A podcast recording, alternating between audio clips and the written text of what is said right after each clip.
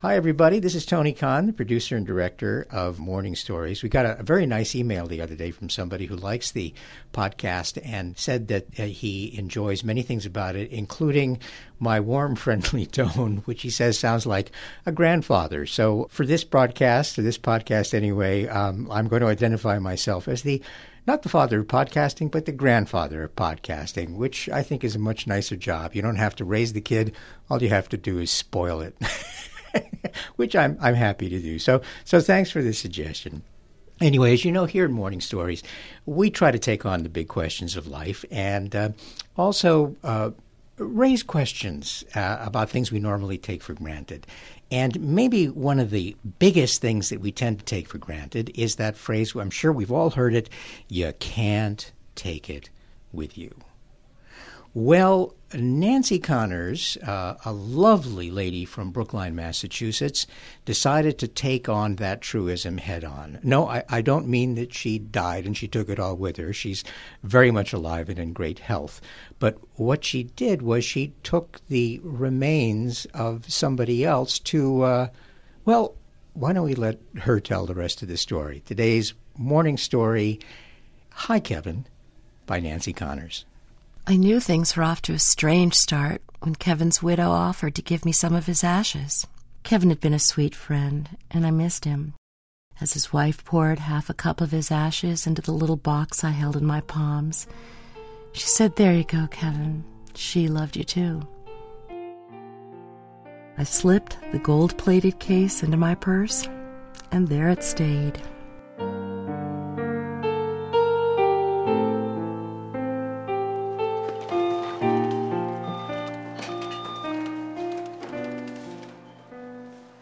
After a while, it seemed the logical place. I carry all kinds of valuable things in my purse things I need, things I don't want to lose. Why not what was left of a dear friend? I was sane enough to know to keep it a secret, of course, but I liked catching glimpses of his little porta crypt when I'd reach for my wallet in the grocery store. Hi, Kevin. And sometimes when I was in places I knew Kevin would have enjoyed, like those terrific seats at the Celtics game, I would sprinkle a pinch when no one was looking. I knew it was odd, maybe even illegal. But it seemed harmless, sort of. I never thought it would be a real problem until the day I got into the security check line for a flight. Too late to do anything about it, I placed my purse on the conveyor belt and watched it disappear into the x ray machine. I moved like in a bad dream to the exit end of the box. I watched the guard in front of the screen rise to his feet to get a closer view. The belt stopped, inched in reverse, stopped again. Then the woman marched over and lifted my purse, pinching the handle between her thumb and forefinger is this yours? she said. Yes, it is mine. I'm sure you'll want to have a look inside, which is fine with me. Go right ahead. Let me know if I can do anything to help. By now, a group of travelers surrounded me. I mean, this is ludicrous. I wondered if terrorists jabber too. What's this? She was holding Kevin's canister, the size of a pack of cards. I'd been practicing my answers since I got in line. I leaned toward her, mouthing the words more than saying them. These are the ashes of a dear friend. She stared. So did the coat grabbers. Seconds passed in silence. He was a really nice man, I tried to explain. Agent Wilson, Agent Tom Wilson. The coat grabbers moved away.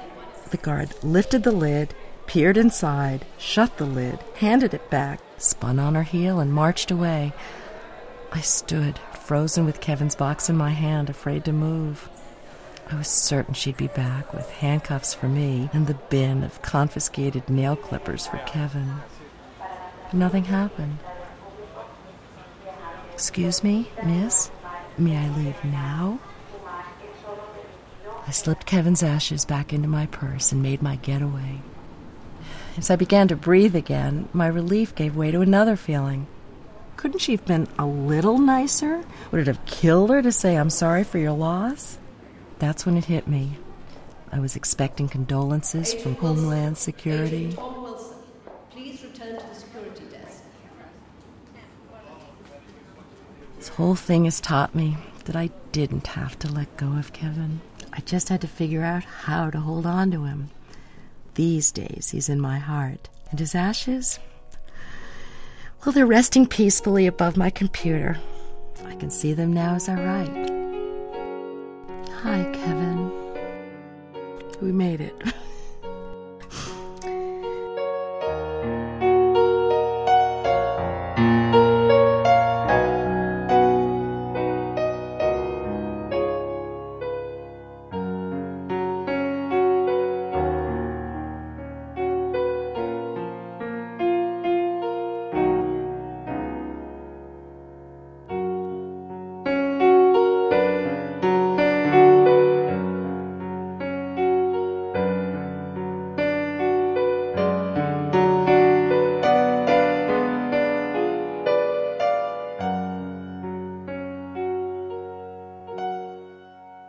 That was today's morning story from Nancy Cahners of Brookline, Massachusetts.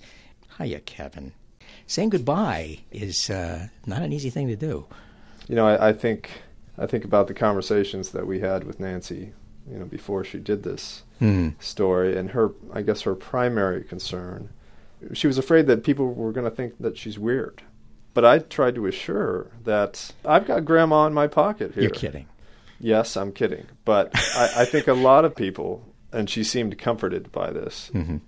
are going to hear this story and say, "Well, I've got grandma in my purse too." Mm. You know, Mhm. what's so strange about keeping the ashes of, of a dear departed loved one close to you? Mm-hmm. I mean, some people throw ashes out of airplanes, some have them sprinkled over their favorite uh, athletic stadium. One of the most beautiful ceremonies that I ever saw was the scattering of the ashes of my father in law in the waters uh, off the Jersey shore, where he and his family of many children had spent wonderful, wonderful summers, as had his grandchildren. It was a beautiful day. We uh, opened the ashes, we scattered them. Those kids who were far too young to feel the sadness of that event felt all the joy. They were laughing and leaping in the water. And in the midst of all of this, my son came up to me with a tiny little piece of what must have been his grandfather's ashes, and he gave it to me. He was so happy to have a piece of his grandfather, whom he loved, that he gave it to me. And without even thinking about it, I just saw the smile in his face, I put it in my pocket.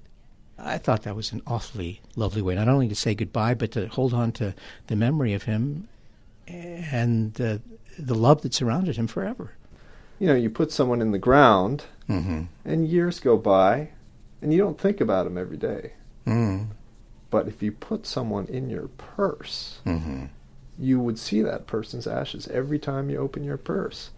So, I mean, that's something to think about. That Yeah. th- this, the effect of this story might cause someone to say, you know, it's not so weird. It's Yeah, not I so think, weird uh, to take just you know a little cigarette lighter full of my loved one's ashes around with me. See, Nancy, you were worried that you wouldn't uh, make us laugh, but you made us laugh and you also made us think, which I think you wanted to. Uh, podcasts at WGBH's Morning Stories are made possible in part with support from Ipswitch, a leader in file transfer software. If you'd like further information, it's available at their website, www.ipswitch.com. That's Ipswitch, I P S W I T C H dot com. And check out our website too at wgbh.org slash morning stories. Our email address is morningstories at wgbh.org. We love hearing from you. Take care.